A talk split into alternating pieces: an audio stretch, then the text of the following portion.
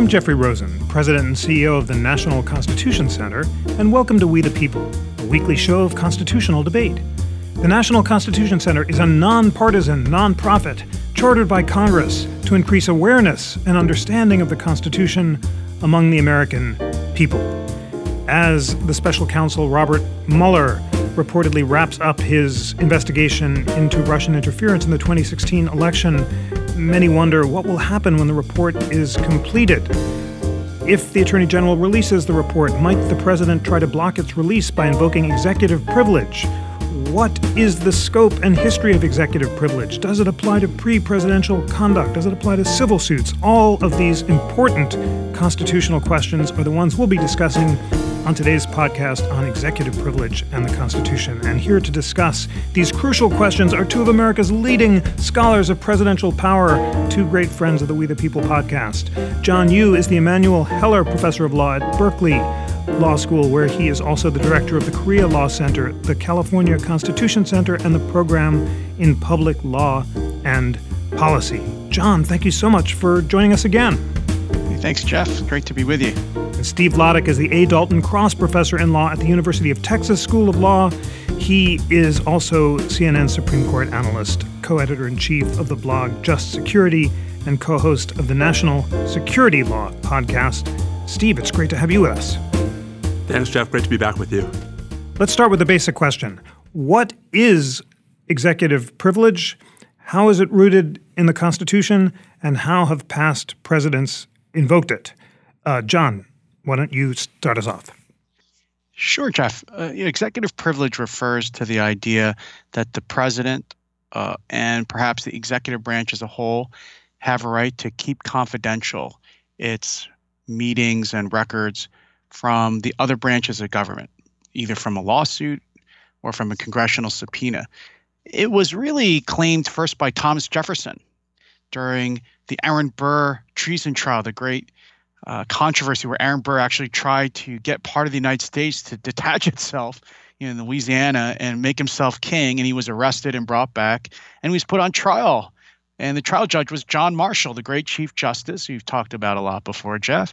And John Marshall wanted evidence that Burr claimed he needed to prove his innocence about his discussions with Jefferson, and Jefferson claimed executive privilege. Ever since then, presidents have claimed it, have withheld information, but the Supreme Court didn't really bless the idea until the Watergate tapes case, right? U.S. versus Nixon versus United States, where the court actually said that President Nixon had to turn over his tapes of his own conversations to a court, but said also that there was some constitutional right of the president to withhold information when it came to matters like uh, national security, law enforcement, diplomacy. But for everything else, the court was very vague and said, uh, you know, there'd be kind of a balancing test where we'll ask about the need of the other branch for the right for the president for secrecy. And because of that, we're still kind of, I think, in a vague morass about executive privilege whenever fights like the Barr report come up or forcing people to testify before Congress come up. Steve, uh, your thoughts about the history of executive privilege and tell us more about the U.S. versus Nixon case, which recognized both a deliberative process privilege and a presidential communications privilege. What's the difference between them, and how has that played out? Sure. I mean, I think John John's exactly right to stress just how infrequently the Supreme Court, really the courts in general, Jeff, have actually had to flesh out what the executive privilege is, what it does and doesn't protect. And part of that's because most fights over executive privilege happen outside the courts and really are are resolved in most cases between Congress and the executive branch. We often see, you know, complicated negotiations where the executive branch agrees to hand over some of what Congress is seeking instead of all of it. Um, Nixon, as John mentions, is the first time the court recognizes the privilege, and I think it's it's pretty much the consensus that Nixon was very much a compromise opinion where in order to preserve the unanimity of the justices, um, the more progressive justices agreed to recognize executive privilege and trace it to Article 2 of the Constitution in exchange for the more conservative justices agreeing to hold that it was only a qualified privilege, that it could be overcome in particular cases, and that indeed, in the context of the special prosecutor's subpoena for the Watergate tapes, that it actually was overcome in that context. Um, the DC Circuit, Jeff, I think, is really the principal judicial interpreter of executive privilege, given that the Supreme Court hasn't subsequently weighed in.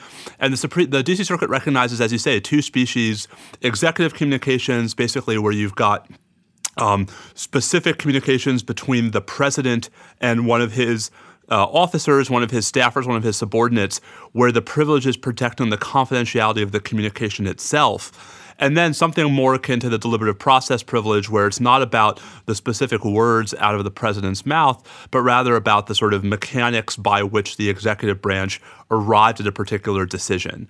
Um, and I think, you know, understanding the sort of differences there helps to explain some of the case law where the DC Circuit has generally been, you know, completely willing to recognize the privilege, but also um, not sort of always bending over backwards to defer to the privilege, where you know the the different presidents have won some cases in the D.C. Circuit and they've lost some, um, and I think that's a reflection of the Supreme Court really leaving it very much open to interpretation in 1974. All right, we've put some of the case law on the table. You've both identified from the Nixon case these two categories of presidential communications privilege and the deliberative process privilege. Uh, we learn from uh, John Baez's uh, primer on executive privilege, uh, published in Lawfare in 2017, that there are other uh, privileges, including attorney-client communications privilege, the law enforcement information privilege, which piggybacks off of a 1984 uh, Office of Legal Counsel opinion and says that executive privilege extends to ongoing investigations or sensitive techniques, methods, or strategies. And finally, a privilege that uh, John referred to has historical roots, the military, diplomatic, and national security privilege, and that's rooted in uh, Nixon as well. Okay, now let us uh, turn to all of the really important questions that the are we the people listeners and I would love to hear the answers to. Um, the first question is this: If Attorney General Barr decides not to release the Mueller report, can Congress subpoena it? John. This is a obviously the you know the hundred thousand dollar question. well, that's why we're I all, asked it. yeah, we're all you know. First, we got to find out when that report's coming out because it was supposed to be about a month ago. And well, so this is this is interesting because um, it doesn't fall within the presidential communication privilege, right? If, if, you're right, Jeff, and Steve, right to say the core of the privilege is the right of the president to talk to his or advisors you know, Mueller, if anything, has never had a chance to talk to Trump, however much he wanted to. You know, Trump decided not to sit down for an interview. So that's not involved. So if it's going to be uh, privileged at all, it would have to be uh, under the sort of law enforcement interest that Nixon talks about. Uh, not Nixon, the president Nixon, the case talks about because that's part of the president's Article 2 core responsibilities. Uh, but the again, the court said, but it's going to be balanced against any the right of the other branch. And so the uh, the interesting thing is, uh, as as Steve mentioned, if it comes down to these fights between Congress and the president, the courts really don't get involved much. They rarely want to step in. They're worried about the president or Congress both ignoring them. So I think if Trump were to claim privilege, uh, the, what you'll see in the House, because it wouldn't happen in the Senate, which is controlled by Republicans, I expect, but in the House, Democrats would use all the things we look at like oversight, funding, control over legislation. It would you start having to use political tools, I think, to try to wrench the report free. Now, when it comes down to the politics of it, I I, I expect Barr, Attorney General Barr, will want to publish it, uh, to release it. And I actually think Trump would be wise to waive the privilege and let it all come out because it's in his interests. I think that Mueller, who I think is a sort of the gold standard of prosecutors, uh, it sounds to me like if he clears Trump, if he doesn't find any collusion, that's great for Trump. Trump should Trump should release it. Steve, um, if the attorney general does decide to release the report, um, taking uh, John's advice, and President Trump does invoke executive privilege, how might he fare in court? Well, I mean, I think it's worth stressing, Jeff, that the mechanics are going to matter here. I mean, executive privilege is a shield, it's not a sword. Um, and so, you know, even if the president were to try to assert executive privilege, that wouldn't necessarily stop Congress from, in addition to subpoenaing the report itself, um, subpoenaing special counsel Mueller, subpoenaing other potential individuals um, to come testify. You know, obviously the president can stop a current executive branch employee from testifying um, before Congress just by saying, you know, if you testify, I'll fire you. Um, it's not actually clear that executive privilege would allow the president to block a former executive branch officer or employee from testifying if that person voluntarily wants to. So, you know, I think we're, we're, we're there could be a really hard question if the government purports to withhold the report from Congress, um, a report, by the way, that's mandated under the special counsel regulation, under 28 CFR 600.9.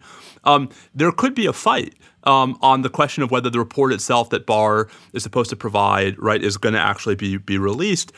I just think that Congress will have lots. Of, I mean, John mentioned some of the ways Congress could basically incentivize um, release of the report by sort of choking off other executive branch functions.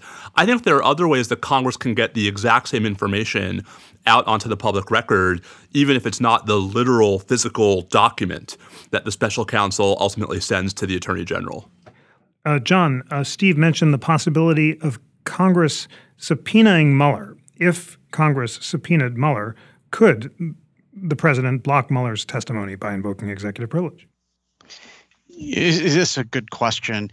First, I, I completely agree that if Barr or Trump refuse to release the report, and Congress can effectively try to reconstruct the report, they could bring all the same witnesses that Barr had testify and ask them basically the same questions, and they could try to, yeah, as as you say, get other people who are involved in the investigation to testify.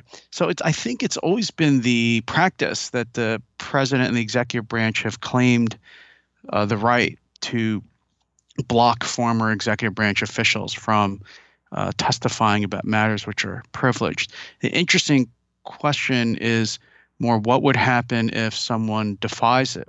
You know, so for example, uh, uh, Jim Comey has testified repeatedly in Congress on matters which actually would fall within the direct communication privilege between the president. He's you know testified about things actually that he and Trump talked about, and then he's also testified and spoken in public a lot about internal FBI and Justice Department discussions and considerations about whether to prosecute and who to investigate. These are all the matters that really are the core of the executive privilege. Um, but if Trump tried to stop him, yeah, the question is what sanction could Trump pursue or the Trump administration or Justice Department pursue against him? You could probably pursue someone for leaking classified information, but uh, you know I assume that uh, the the Mueller report would be scrubbed of all that. So I don't actually know if Mueller sort of showed up in a hearing and just brought a copy of the report with him and handed it over to Congress, even though it might violate the privilege uh, I don't know what the executive branch could actually do to him in terms of a sanction to stop him. Picking up on that, Steve, are there um, any other uh, forms in which Mueller might try to release information about the investigation uh, where Trump could invoke executive privilege uh, to block testimony, interviews, and so forth, either by Mueller or by anyone else? I mean, I think you know, as as John points out, I mean, I think we have plenty of evidence of you know former government employees testifying about matters that ought to have come within one of these privileges. And, and Jeff, I think it's important to stress. I mean, we're all fixated for obvious reasons on you know the indictments that the special counsel has obtained to date and might still obtain going forward, um, and the ultimate recommendations he may or may not make to Congress with regard to the president. I think it's worth keeping in mind that this investigation started as a counterintelligence investigation, not a criminal investigation. And the reason why that matters, at least to me, Jeff, is because separate from the report that Special Counsel Mueller, you know, has to file with the Attorney General under 28 CFR 600.8, um, the Special Counsel is presumably also going to have to report to the intelligence committees about the findings of the counterintelligence investigation. And I think I, I, mentioned that because you know John mentioned the the specter of potentially having classified information and national security secrets. I think that's the one place where you would see the strongest, I think, possibility of any opportunity on the part of the executive branch to actually prevent testimony from happening. Um, and yet, I do think that it's quite clear that Mueller's going to have to report in some form to the intelligence committees, even if behind closed doors. I just I can't imagine a court um, holding that executive privilege would allow the president to stop the special counsel from voluntarily complying with a subpoena from a House Intelligence Committee to testify behind closed doors on a matter within the scope of an investigation he carried out pursuant to the executive branch's own regulations. I mean, I, you know, I, I just think I think a court's going to be very reluctant. John John mentioned earlier that courts are reluctant to get in the middle of these disputes in the first place, and I think especially where you have an individual who voluntarily wants to go before Congress and talk to them um, it's going to be really unlikely, in my view, even if the privilege might, you know, abstractly protect the content of what the witness is testifying to, that the courts would allow the president to use the privilege as a sword in almost any guise. I mean, the real lever for the privilege historically has been in blocking involuntary disclosures of documents um, where the executive branch doesn't want to comply with it, where the, where the recipient of a subpoena doesn't want to comply, um, where, the, where, where the individual in question does want to comply, whether the material might be privileged or not, you know, unless, as John says, it's, the, it's a violation of the Espionage Act for disclosing national security secrets, I just don't see the president successfully stopping it. Okay, uh, if I hear you right, both of you have uh, suggested that it would be hard successfully to invoke executive privilege to block voluntary testimony, let's talk about involuntary testimony. Imagine that Congress, in a House obstruction of justice inquiry or another inquiry, subpoenaed uh, presidential records such as notes from the president's Helsinki meetings with uh, President Putin.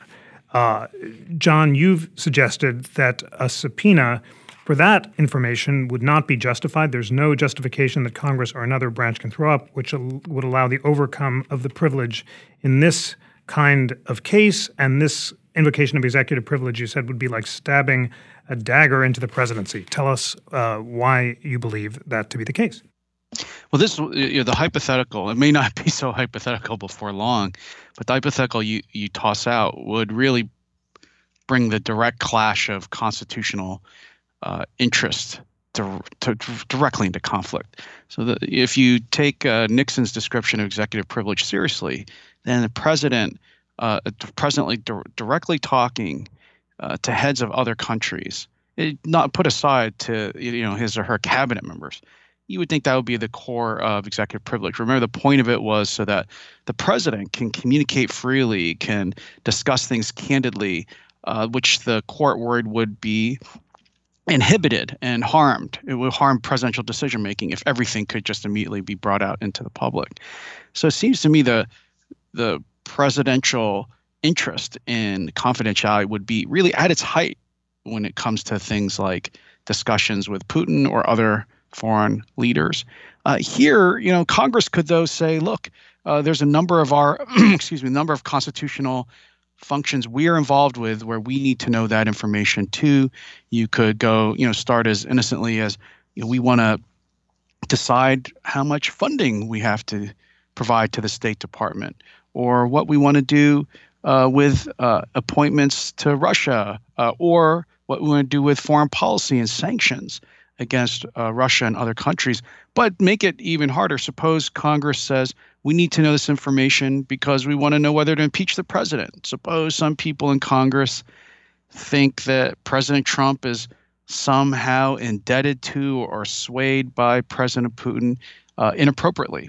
Then Congress would say, look, we need to get this information to carry out our function to uh, investigate and decide whether to impeach a sitting president.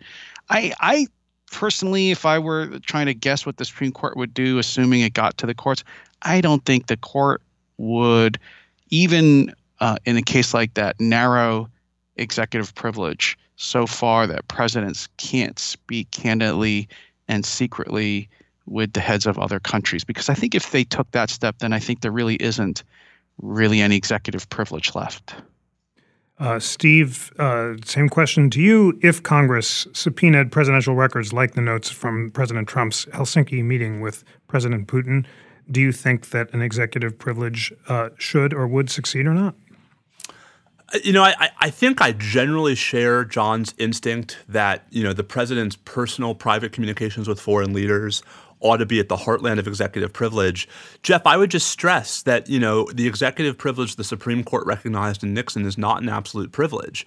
And what qualifies it is not the specific um, context of the communication, but rather the the interest of the party seeking to uncover it. Right. That is to say, in Nixon itself, it was the interest of the special prosecutor in having access to potentially, you know, inculpatory evidence against the seven criminal defendants in the Watergate case. Um, we've never seen a case, Jeff, where courts have been faced with, you know, confronting a facially plausible, facially valid executive privilege assertion um, in juxtaposition with a claim from Congress that it's you know pursuing impeachment inquiries into the president. And I think we'd have to come to that. I mean, I think if it was just you know we want to know what happened in Helsinki so that we know how to fund the State Department, I think courts would balk at that and say no, that's not a sufficiently compelling justification to override the privilege.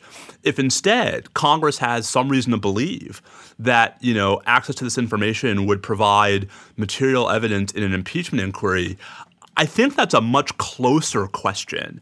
And part of why I think that's a much closer question is because, you know, there are plenty of, of folks out there, and, and I, I don't think I'm speaking out of school to say that John is one of them, um, who think there are real constitutional limits on the ability of a sitting president to be indicted, and that the real mechanism for going after a president, you know, who we believe is no longer fit for office is impeachment. Well, if you believe that, then it seems to me you ought to also believe that the Constitution allows Congress to conduct meaningful impeachment investigations.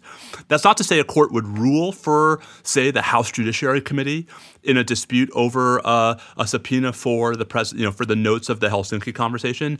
It's just to say that if that were where, if that were the argument, if the argument were we have, you know, we're we're moving down the track in an impeachment inquiry, we already have some evidence, we think that this evidence will corroborate the evidence we already have. I, I think it's a closer case um, at least than, than I, than I thought I heard John to say. And, I, and I'm not sure it's so obvious that in the context of a qualified claim of privilege, the courts would automatically defer to the president in that context.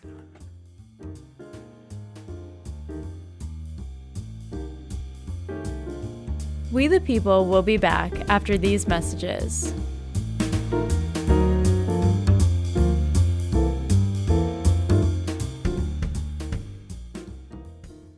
If you love passionate debate based in reason and fact, and I know you do because you're a listener of We the People, you should check out Intelligence Squared US. Intelligence Squared is uh, one of the nation's leading dedicated debate series and a great partner of the National Constitution Center. In every episode, Intelligence Squared brings together the smartest thinkers on topics to dissect the issues with in depth analysis. Intelligence Squared does this because, as a nonprofit, its mission is to combat toxic partisanship and restore civility and reason in American public life. So, if you want to ke- continue to hear balanced, substantive debate on issues ranging from the global financial system to whether or not we should try to bring back extinct creatures, subscribe to Intelligence Squared US. That podcast is available anywhere you listen.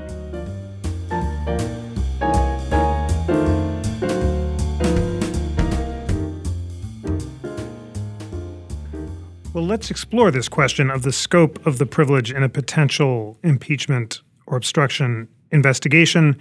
Uh, John, in what time period can the president claim executive privilege? Is it just for his presidential conduct, or does it cover pre presidential conduct? I'll say that our crack constitutional content team has found one district court case uh, from Kansas in 2017 saying that a document created by Chris Kobach to share with then President elect Donald Trump was not covered by executive privilege since Nixon didn't extend the privilege to presidents elect, but the Supreme Court has not definitively ruled on this question. So what are your views about the time frame in which executive privilege can cover? You know, I think uh, privilege and impeachment they kind of go together. So at least and again, as, as you pointed, this has really never been litigated with presidents. It has kind of been litigated a little bit with judges, uh, but not presidents. Uh, so I would think, just looking at the language of the Constitution and the Federalist Papers uh, commentary about it, that a person, while they're president, for actions they took as president, the they can't be prosecuted or indicted while they're still in office. They can only be impeached. On the other hand, the executive privilege only applies, I think, to things that the president does and says while he or she's president. So, for a lot of the things that uh, people have been talking about in the press and that you mentioned a little bit of, these uh, congressional investigations into the Trump organization and payoffs and Michael Cohen, and he just goes on and on and on. All these scandals and grifters and all stuff. To the extent they took place before uh, President Donald Trump took the oath of office, I don't think he gets executive privilege for any of that. Plus, uh, I don't think he can be impeached on the basis of anything for that kind of conduct, but I think he could be prosecuted for that. Now, uh, the Federalist Papers actually talk about well, what happens if there's a sitting president and he's being prosecuted? And we went through some of this, Jeff. You remember we went through some of this with uh, President Clinton. We sure did. Supreme, yeah, we went through a lot of it with President Clinton. We can't. It's hard to forget. Yes. Okay, so there's this case, Clinton versus Jones. Right. This is a investigation of President Clinton for conduct before he was president, and the court says that has to continue to go forward. Try to schedule it, guys, you know, so that trial judges, so that it doesn't interfere with Clinton's conduct of the office. But the court refused to to block a prosecution or a civil suit against the president for things he did before he was president. Said you know really don't have any kind of privileges there. If it's if people want to investigate and indict a president for things he or she did as president, the Federalist Papers talk about uh, written by Alexander Hamilton talks about well what you do is you impeach the president you remove the president and then the president loses whatever immunity he or she has and can be then punished and prosec- punished and prosecuted and punished for their actions and i think that but you're right jeff to draw the line at things before you're president are treated very differently than what you do and how the system treats you while you're president Steve, same question to you. Uh, do you believe that executive privilege covers pre-presidential conduct or not? Yeah, no, I don't, and I think I think John really sort of hit the nail on on the head as to why. I, I would just stress, you know, Nixon itself, the Supreme Court talks about the privilege running to the office. Well, obviously, a president doesn't hold the office until he's inaugurated, until he's sworn in, and before that, you know, he may it may be inevitable that he's going to be the president, but he's not the president for purposes of Article Two. You know, I, I think it's it's consistent actually with the view of the executive branch as you know being sort of controlled from the top by a unitary officer that jeff there can only be one executive at a time um, and so until and unless you know the prior president the the incumbent president is out of office I don't think privilege should attach to anything that a president-elect does, at least not the constitutional privilege recognized in Nixon. Now, Jeff, if I may, I do think that you know there's a worthwhile conversation to have about whether Congress ought to, by statute, um, invest the president elect with certain privileges and, and, immu- and immunities and responsibilities um, by dint of being the president elect, as Congress has over the last 15, 20 years increasingly formalized you know the functions of the president elect, the existence of a formal transition team, the the domain ptt.gov.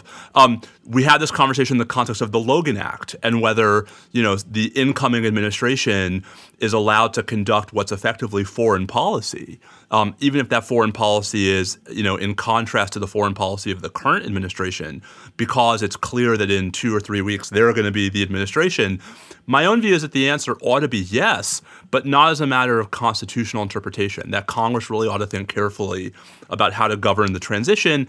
And maybe one of the things to think about is whether some kind of quasi executive privilege ought to cover the president elect once he is confirmed as the president elect. We're not there yet. And I think that's that's what's going to matter for Trump. John, you raised the question of Clinton and Jones and the president's lack of immunity to uh, federal civil suits uh, in that case. Um, what about the president's immunity to civil suits in state courts? Uh, a New York State judge in 2018 rejected uh, President Trump's efforts to ban proceedings against him by a former apprentice contestant, Summer Zervos. Uh, rejecting the president's argument that state courts are different than federal courts and that the president uh, was uh, amenable to civil suits in both. Uh, do you think that the Zervos decision was correct uh, or not? And what are its implications? You know, Trump is raising all these things which used to be hypotheticals in class. like, I think this is.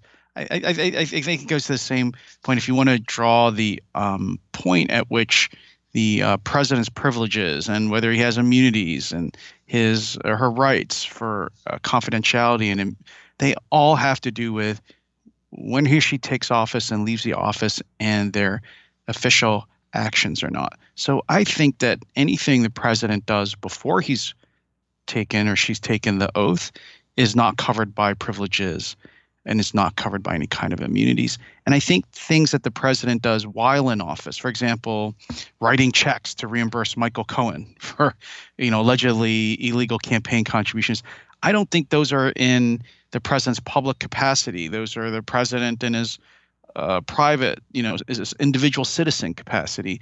I don't think those get protected by any kind of constitutional rights at all either. So I think uh, uh what the court, when it was faced with this question, with the Clinton versus Jones, what it tried, the balance it tried to strike was for these lawsuits that are going on while you're president for things you did before you were in office. We're not going to, you know, the court says we're not going to stop them. All we can do is to, you know, we recognize, we acknowledge that presidents don't want to spend their time in office defending themselves from lawsuits. That uh, we are conscious. This is actually an interesting argument that Jefferson first raised during the Aaron Burr conspiracy. He said, well, if I'm subject to subpoenas and lawsuits, I can be, he said, I could be dragged from one end of the country to the other for the rest of my presidency uh, by people harassing me with lawsuits. Funny thing is, the court back in Clinton versus Jones said, nah, that's never going to happen. right? But to the extent it could, the court said uh, trial judges have to be sensitive and try to schedule, uh, use their power of the trial proceedings to schedule the cases so they don't interfere with the president's conduct of the job. So I could see a world where, if you know, suppose all these states, New York State starts filing investigations and suits against Trump, and private parties do so, and, and it just becomes a flood of litigation. At some point, you could see the Supreme Court saying this is getting to be too much. Regardless of the merits of the suit, the American people are being deserved by, uh, you know, having the presidency consumed with it being a defense bar. And so let's just postpone all the lawsuits until after Trump leaves office. Uh, I could easily see that happening, given like I think I think the court was probably wrong in Clinton versus Jones in saying that these lawsuits wouldn't interfere with the presidency, and now we're seeing a real mushrooming of these lawsuits. Uh, and I'm not saying this just to harass Trump. I mean, a lot of it has to do with Trump's personal conduct, no, no doubt. But I think some of it also is probably politically motivated. And the Constitution is you know, won't succeed if the president, because of the, as Steve mentioned, the framers did concentrate the executive power in this, you know, one person. And so, for good or ill, if you can interfere with that one person, you can bring much of the executive branch to a halt. And so, I think the courts would be sensitive to that and try to postpone a lot of these cases till after Trump leaves office. I'm so glad that you mentioned the Jefferson case. I found the letter that you just alluded to. It was to George Hay Washington in 1807, and he said, as you suggested, would the executive be independent of the judiciary if the several courts could bandy him from pillar to post, keep him constantly trudging from north to south and east to west, and withdraw him entirely from his constitutional duties? Steve, do you agree with John or not that at some point a federal or state court say might say, "Hey, these suits are taking too much of the president's time." Uh, Clinton v. Jones uh, was wrong to predict the civil suit wouldn't take up too much time, as Justice Stevens said after the case. We didn't know that he would lie under oath. And do you uh, imagine that it's possible that a court might delay the suits in the interests of protecting the president's time and independence? Uh, you know, I guess I, there's a lot there, Jeff. Let me let me try to unpack it. I mean, I think at, at a basic level, I actually don't think Clinton versus Jones is wrongly decided. Um, that you know, if we're going to draw a sharp distinction between the president and the conduct he undertakes within the outer perimeter of his official duties as president, and everything else, that the one of the necessary implications of that is that he ought to be liable for the conduct that falls outside the outer perimeter of his official duties, which of course includes conduct that predates his tenure in office. Um, on the question that actually, you know, got this whole sort of chain going, which is, um, you know, whether Clinton versus Jones should apply in state court. I mean, first I should note on March 14th uh, of this year, the appellate division um, for the First Department of New York affirmed the trial court by a three to two votes. There's now actually an appellate decision on the books holding um, that a president can be sued in state court for stuff that happened before he was president. Jeff, I guess my gut reaction, and I wrote about this for, for in, an, in an op-ed for NBC after the trial court's ruling back in, in I think it was late 2017. My gut reaction is that the, the question of whether Clinton versus Jones, assuming it's rightly decided, should also apply in state court is really a question about the supremacy clause of the Constitution um, and whether this is one of those rare examples um, of you know, a, a, lawsuit that the federal courts are allowed to hear, but state courts are not. Um, there only really are a couple of examples: a writ of mandamus directed to a federal officer, a writ of habeas corpus directed to a federal jailer, um, or whether you know there's reason to assume that if the state courts are getting it wrong and or mistreating a sitting president, um, he'll either have mechanisms for immediate appeal or he'll have a mechanism to remove the case to federal court. I mean, ever since you know, before the Civil War, federal law has provided for removal of cases from state court by any federal officer if he has any defense arising under any federal statute or the Constitution. So the only way that President Trump can't get these cases out of state court is if he has no federal claim, no federal objection to state court litigation. And so I guess I'm I'm willing to sort of assume that until and unless there's some evidence that state courts are ruling in a way that's manifestly unfair to the president, that they're denying him federal claims to which he'd otherwise be entitled, that there's no reason not to allow the ordinary presumption that state courts can handle federal lawsuits, that state courts can handle these claims just as well as federal courts um, to go forward, right? That there's no reason to sort of treat state courts differently. If if instead, right, one is of the view that Clinton versus Jones is just wrongly decided, that's a different argument and one we maybe ought to have. But so long as it's on the books, I just I don't I don't buy the supremacy clause argument for distinguishing state courts, and neither did a majority of the the appellate division, you know, earlier in March. John, um, I've heard a lot of agreement on this uh, podcast so far, although you've uh, had important uh, differences in nuance, um, w- with the exception of the question of whether executive privilege should protect the notes with uh, of the translator during the meeting with President Putin. Looking forward, what is the instance in clashes between the president, Congress, and the special prosecutor and the courts where you think executive privilege is most likely to succeed and should be most likely to succeed? Well, I think uh, in any kind of impeachment investigation, uh, the House in particular is going to prosper all kinds of information involving Trump, contacts with Russians, contacts with other countries, contacts with all these assorted figures who, uh, before his presidency, I think questionable character and conduct were surrounding him.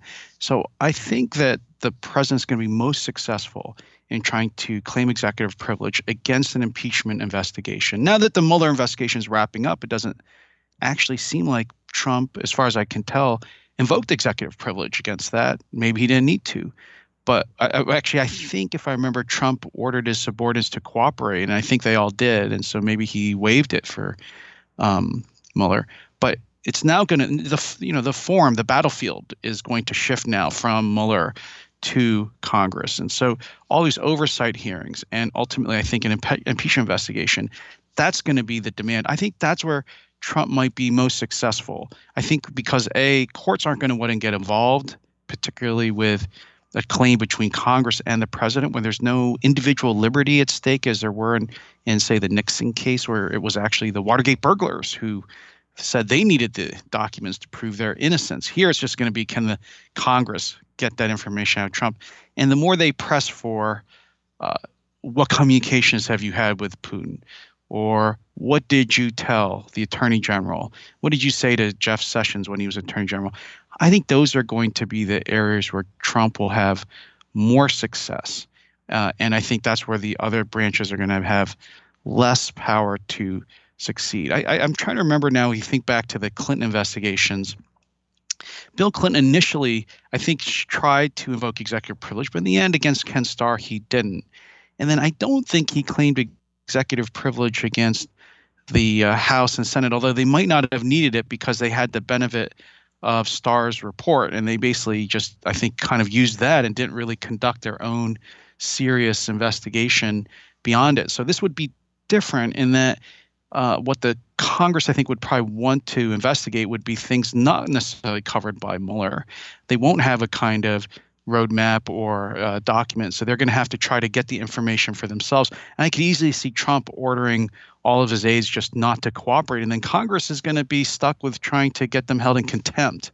And um, I'm afraid after the Obama and Bush years, that uh, that has been shown not to be an effective remedy uh, if people in the executive branch refuse to cooperate with Congress. Steve, if uh, Congress attempts to uh, compel the testimony of President Trump's aides in a potential impeachment inquiry, and Trump invokes executive privilege, uh, do you agree with John that that claim might and should succeed or not? And if not, why not? I mean, I think you know this. This goes back to a point. I think the one point where John and I have really disagreed on on the podcast, which is I think it really depends on the specific case that Congress would make for overcoming executive privilege. I mean, insofar as the executive privilege the Supreme Court recognized in Nixon as a qualified privilege, presumably something's doing the qualifying. Um, and, you know, I actually, if I remember Nixon correctly, it wasn't that the defendants wanted the tapes. It was that the prosecutor, um, Jaworski, Leon Jaworski, wanted the tapes, um, which of course is odd, Jeff, because we tend not to think about a prosecutor's right to potentially inculpatory evidence as opposed to defendant's right to exculpatory evidence. Why that matters is because, you know, I actually think in retrospect that was a relatively weak claim on the prosecutor's part compared to a claim from the House Judiciary Committee that it is essential in deciding whether to pursue articles of impeachment against the sitting president to have testimony on topics on which it already has at least some circumstantial evidence. Um, and so I don't think that a court would allow, say, the House Judiciary Committee to use it as a fishing expedition um, but I, you know, if if and when the rubber hits the road, and John's right. I mean, this will take some time, and it could be that you know by the time this actually gets to the Supreme Court, the matter's mooted by the intervening presidential election. But Jeff, if the rubber really were to ever hit the road, and you had an assertion of executive privilege in the face of a you know prima facie impeachment inquiry from the House Judiciary Committee, I don't think it's obvious that the president would win. Um, and I don't think it would. It's obvious that the president would win, especially in a case in which you know the the subpoena against which the privilege was being asserted um, looked like something more than just a fishing expedition. Looked like it was actually trying to corroborate evidence that was already on the book. So I guess it's just you know maybe I'm more um, maybe I see the world through more rose-colored glasses than John does. Maybe I'm just more optimistic about the courts than John is. But you know I think it's telling that in 45 years the Supreme Court has never really come back to the scope of the privilege it recognized in Nixon. And I think if and when it had to in the context of impeachment, I mean, it's hard to imagine a more compelling case for overcoming the qualified executive privilege the court has recognized then Congress acting pursuant to its constitutional authority to impeach the president, um, trying to make sure it has you know the evidence evidence to justify such a, a drastic but constitutionally available measure. Wonderful. Well, it is time for closing arguments in this extremely illuminating debate, and let's focus on this final and important area of uh, potential disagreement.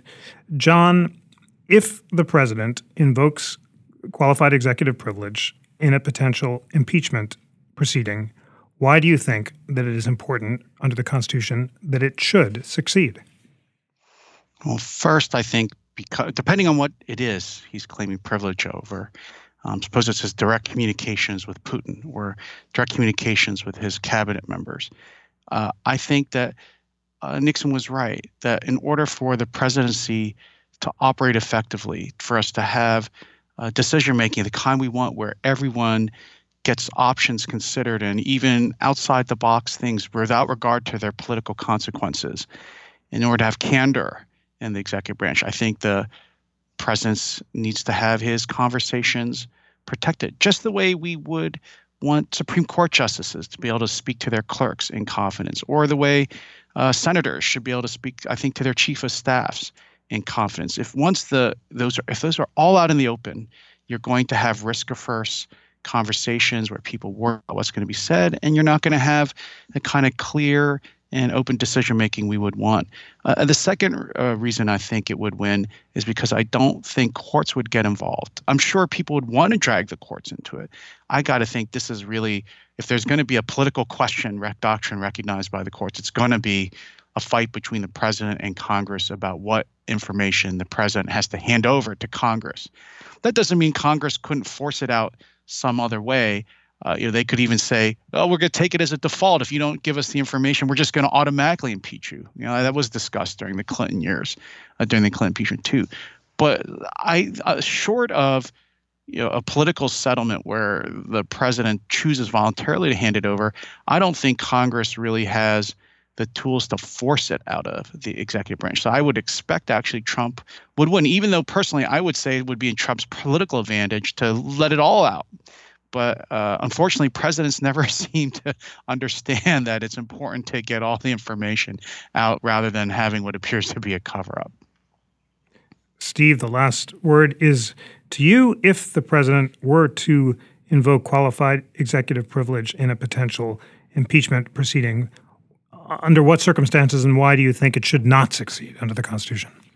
Well, I mean, Jeff, I, I go back to, to something we were talking about earlier, which is in a world in which you know, there are plenty of folks, including the Justice Department, who take the position that a sitting president cannot be indicted. Um, the necessary implication of that view is that impeachment is the one and only remedy for um, basically going after a sitting president for malfeasance. And I think so long as that is the view that is prevailing within the government itself, um, something that has to come with that is a view that Congress's impeachment power is you know, one of its most important constitutional functions and is at least on par with the president's atextual entitlement to the confidentiality of his internal communications. So, you know, I, I, certainly agree with John that courts are going to be reluctant to get into the middle of this. I think, you know, Congress itself might be reluctant to force the issue and might try every other means at its disposal to get this information out of the executive branch before, you know, coming to blows over this. But in you know the the last time the Supreme Court addressed the political question doctrine was in its 2012 decision in the Zivotofsky case, and you know Chief Justice Roberts, there writing for an eight to one court, said you know when there's a dispute between Congress and the president over whether something Congress did is constitutional, um, that may be political, but it's not a political question. It's I think he literally said this is what we do, referring to the Supreme Court. And so I think if, the, if it came down to, you know, an impeachment investigation where Congress had, you know, plausible grounds to be pursuing this evidence from the executive and the president was refusing to turn it over, I guess I just I, I hold out hope that the Supreme Court, if faced with that case in a proper vehicle, would say that Congress's constitutional authority to impeach the president takes precedence over the qualified privilege that the Supreme Court had read into, but is not provided by the plain text of Article 2. Because otherwise, it seems to me that impeachment is an empty shell, um, and that the only time you'll ever be able to impeach a president is when there's an existing record that's not, you know, evidence within the executive branch of something he did that was blatantly inappropriate and worthy of removal. So, you know, I ho- I guess I, I just I hope that courts would side with Congress when it came to such a sort of straight-on, head-on clash. But Jeff, I think the most important point to take away from this whole thing is I, I don't think we'll ever get there. Um, that is to say, you know, I think Congress and especially the, the current House um, is not going to want to force that issue when there are so many other softer means at its disposal for you know basically creating incentives um, for executive branch compliance to the point where I think it would be very hard you know for President Trump to resist at least most of what Congress is going to be seeking. Um, then the question just becomes how quickly could this happen? I mean, you know, is this is there a chance that this all that that that the current House is able to get everything it wants between now and you know next November? Um, that's where I think you know the president might be trying to sort of play out the string. That's where he actually might want this stuff to go to the courts because then he can slow it down. Um, versus Congress, say, you know, threatening to defund various aspects of the executive branch if they don't comply with subpoena requests. So, Jeff, I think it's all still to play for. It's just not clear to me at the end of the day that this is going to end up with a Supreme Court decision, or that if it does end up with a Supreme Court decision, that the court's necessarily going to side with the president. Thank you so much, John Yoo and Steve Vladeck, for a nuanced, illuminating, and extremely educational discussion of the Constitution and executive privilege. You have uh, illuminated areas of agreement and disagreement in the best tradition of the We the People podcast, and it's always a pleasure to have you both. John, Steve, thank you so much for joining. Thanks, Jeff. Thanks, Jeff. Today's show was engineered by Greg Scheckler and produced by Jackie McDermott. Research was provided by Lana Ulrich and the Constitutional Content Team. Uh, if you want some homework of the week, please read United States versus Nixon. Familiarize yourself about the scope of executive privilege. And for extra credit, read up on President Jefferson's clash with Chief Justice John Marshall and that great letter I mentioned uh, is to George Hay Washington, June 20th, 1807. Uh, check it out. Always, please, dear We the People listeners, remember to rate, review, and subscribe to We the People on Apple Podcasts and recommend our show to friends and colleagues and anyone who is hungry for constitutional light. And always remember, as you wake as you sleep, the National Constitution Center is a private nonprofit. We rely on the generosity, engagement, and passion for lifelong learning of people like you from across the country who are determined to cultivate your faculties of reason and to listen to the best arguments on all sides of our current constitutional debates so you can make up your own mind. You can support our mission by becoming a member at constitutioncenter.org forward slash membership or give a donation of any amount to support our work, including this podcast, at constitutioncenter.org forward slash donate. On behalf of the National Constitution Center, I'm Jeffrey Rosen.